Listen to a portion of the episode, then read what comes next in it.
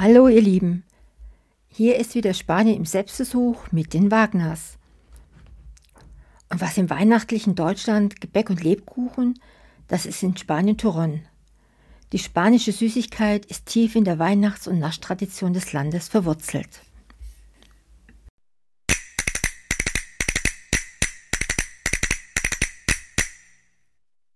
Sie wird aus Honig und Zucker unter Zugabe von Eiweiß und Mandeln hergestellt. Der Zucker war in der Ursprungsversion, weil damals viel zu teuer, noch nicht enthalten, sondern kam erst viel später hinzu. Man geht davon aus, dass Turon mit den Mauren nach Spanien kam. Die aus dem arabischen Raum stammende, meist rechteckige, längliche Süßigkeit entwickelte sich neben der Verwendung unterschiedlichster Geschmacksrichtungen zu zwei in der Konsistenz variierten Sorten. So gibt es zum einen den harten Toron aus ganzen Mandeln zum anderen die weiche Variante, bei der die Mandeln gemahlen und zu einer marzipanartigen Masse verarbeitet werden. In Spanien bringen die heiligen drei Könige und nicht das Christkind alle Jahre wieder den Kindern die Geschenke und natürlich auch die Süßigkeiten. In Valencia, der Hochburg des Turon, stellen die Kinder traditionsgemäß am Dreikönigstag süßen Wein, Zuckermandeln und Turon nebst einem Bündel Stroh vor die Tür, damit die Könige aus dem Morgenland sich ausruhen und für ihren Heimweg stärken können. Das Turon-Museum in Chichona ist eine private Einrichtung, die sich dem Erhalt des technologischen Kulturschatzes rund um die Herstellung von Turon und Marzipan widmet.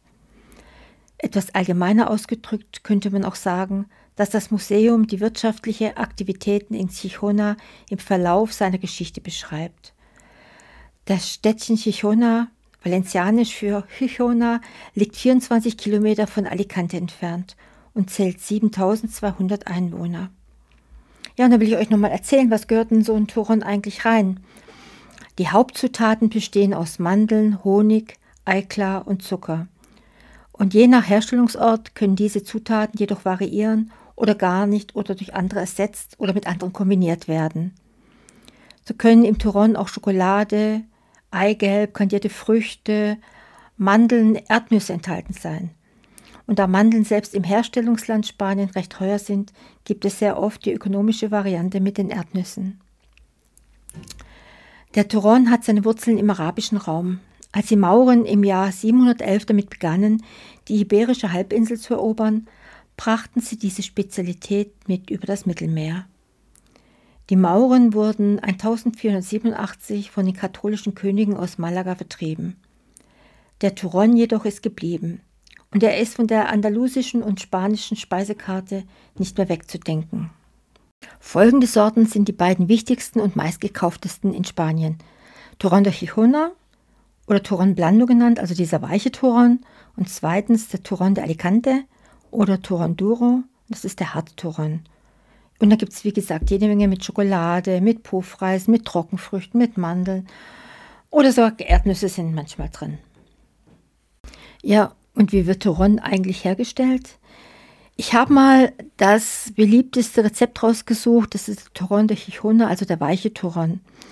Und selbst bei der industriellen Herstellung dieser Süßware geht es in Spanien sehr traditionell zu. Man könnte sagen, hier verhält es sich ähnlich wie mit dem deutschen Reinheitsgebot beim Bier.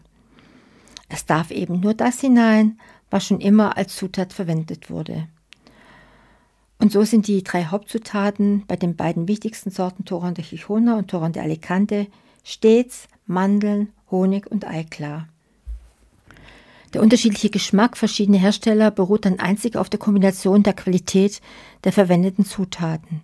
Ja, und wenn ihr starten wollt, nehmt mal zu gleichen Teilen Mandeln und Honig, also geschälte Mandeln 250 Gramm, 250 Gramm Honig, ein Eiweiß und die Raspeln von einer Zitrone. Und die wachsen zurzeit bei uns ja an jeder Ecke. Zuerst werden die geschälten Mandeln ohne den Zusatz von Öl oder Fett einige Minuten in einer Pfanne geröstet. Das riecht traumhaft. Und wenn die Mandeln etwas Farbe bekommen und das typische durch Rösten entstehende Aroma haben, werden sie in einem Mixer püriert. Im nächsten Schritt wird das Eiweiß steif geschlagen.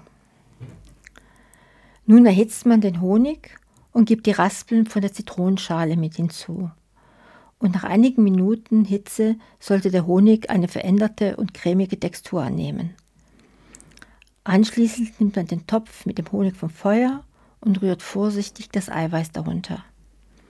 Ist das geschehen, kommen die gerösteten und geraspelten Mandeln hinzu. Nun heißt es rühren, bis alle Zutaten zusammen eine homogene und lehmförmige Masse angenommen haben. Ja, nun bleibt nur noch die warme Masse aus dem Topf zu nehmen und in eine Form zu füllen. Und damit der Touron später in der Form nicht kleben bleibt, ist es ratsam, die Form mit etwas Küchenpapier auszulegen. Und ist die Masse gleichmäßig in der Form ausgestrichen, wird sie oben mit dem überragenden Küchenpapier abgedeckt und zusätzlich mit einem Gewicht beschwert. Zum Schluss kommt alles für einen Tag in den Kühlschrank. So kann die Masse abkühlen und aushärten. Und jetzt guten Appetit, Kea Provece.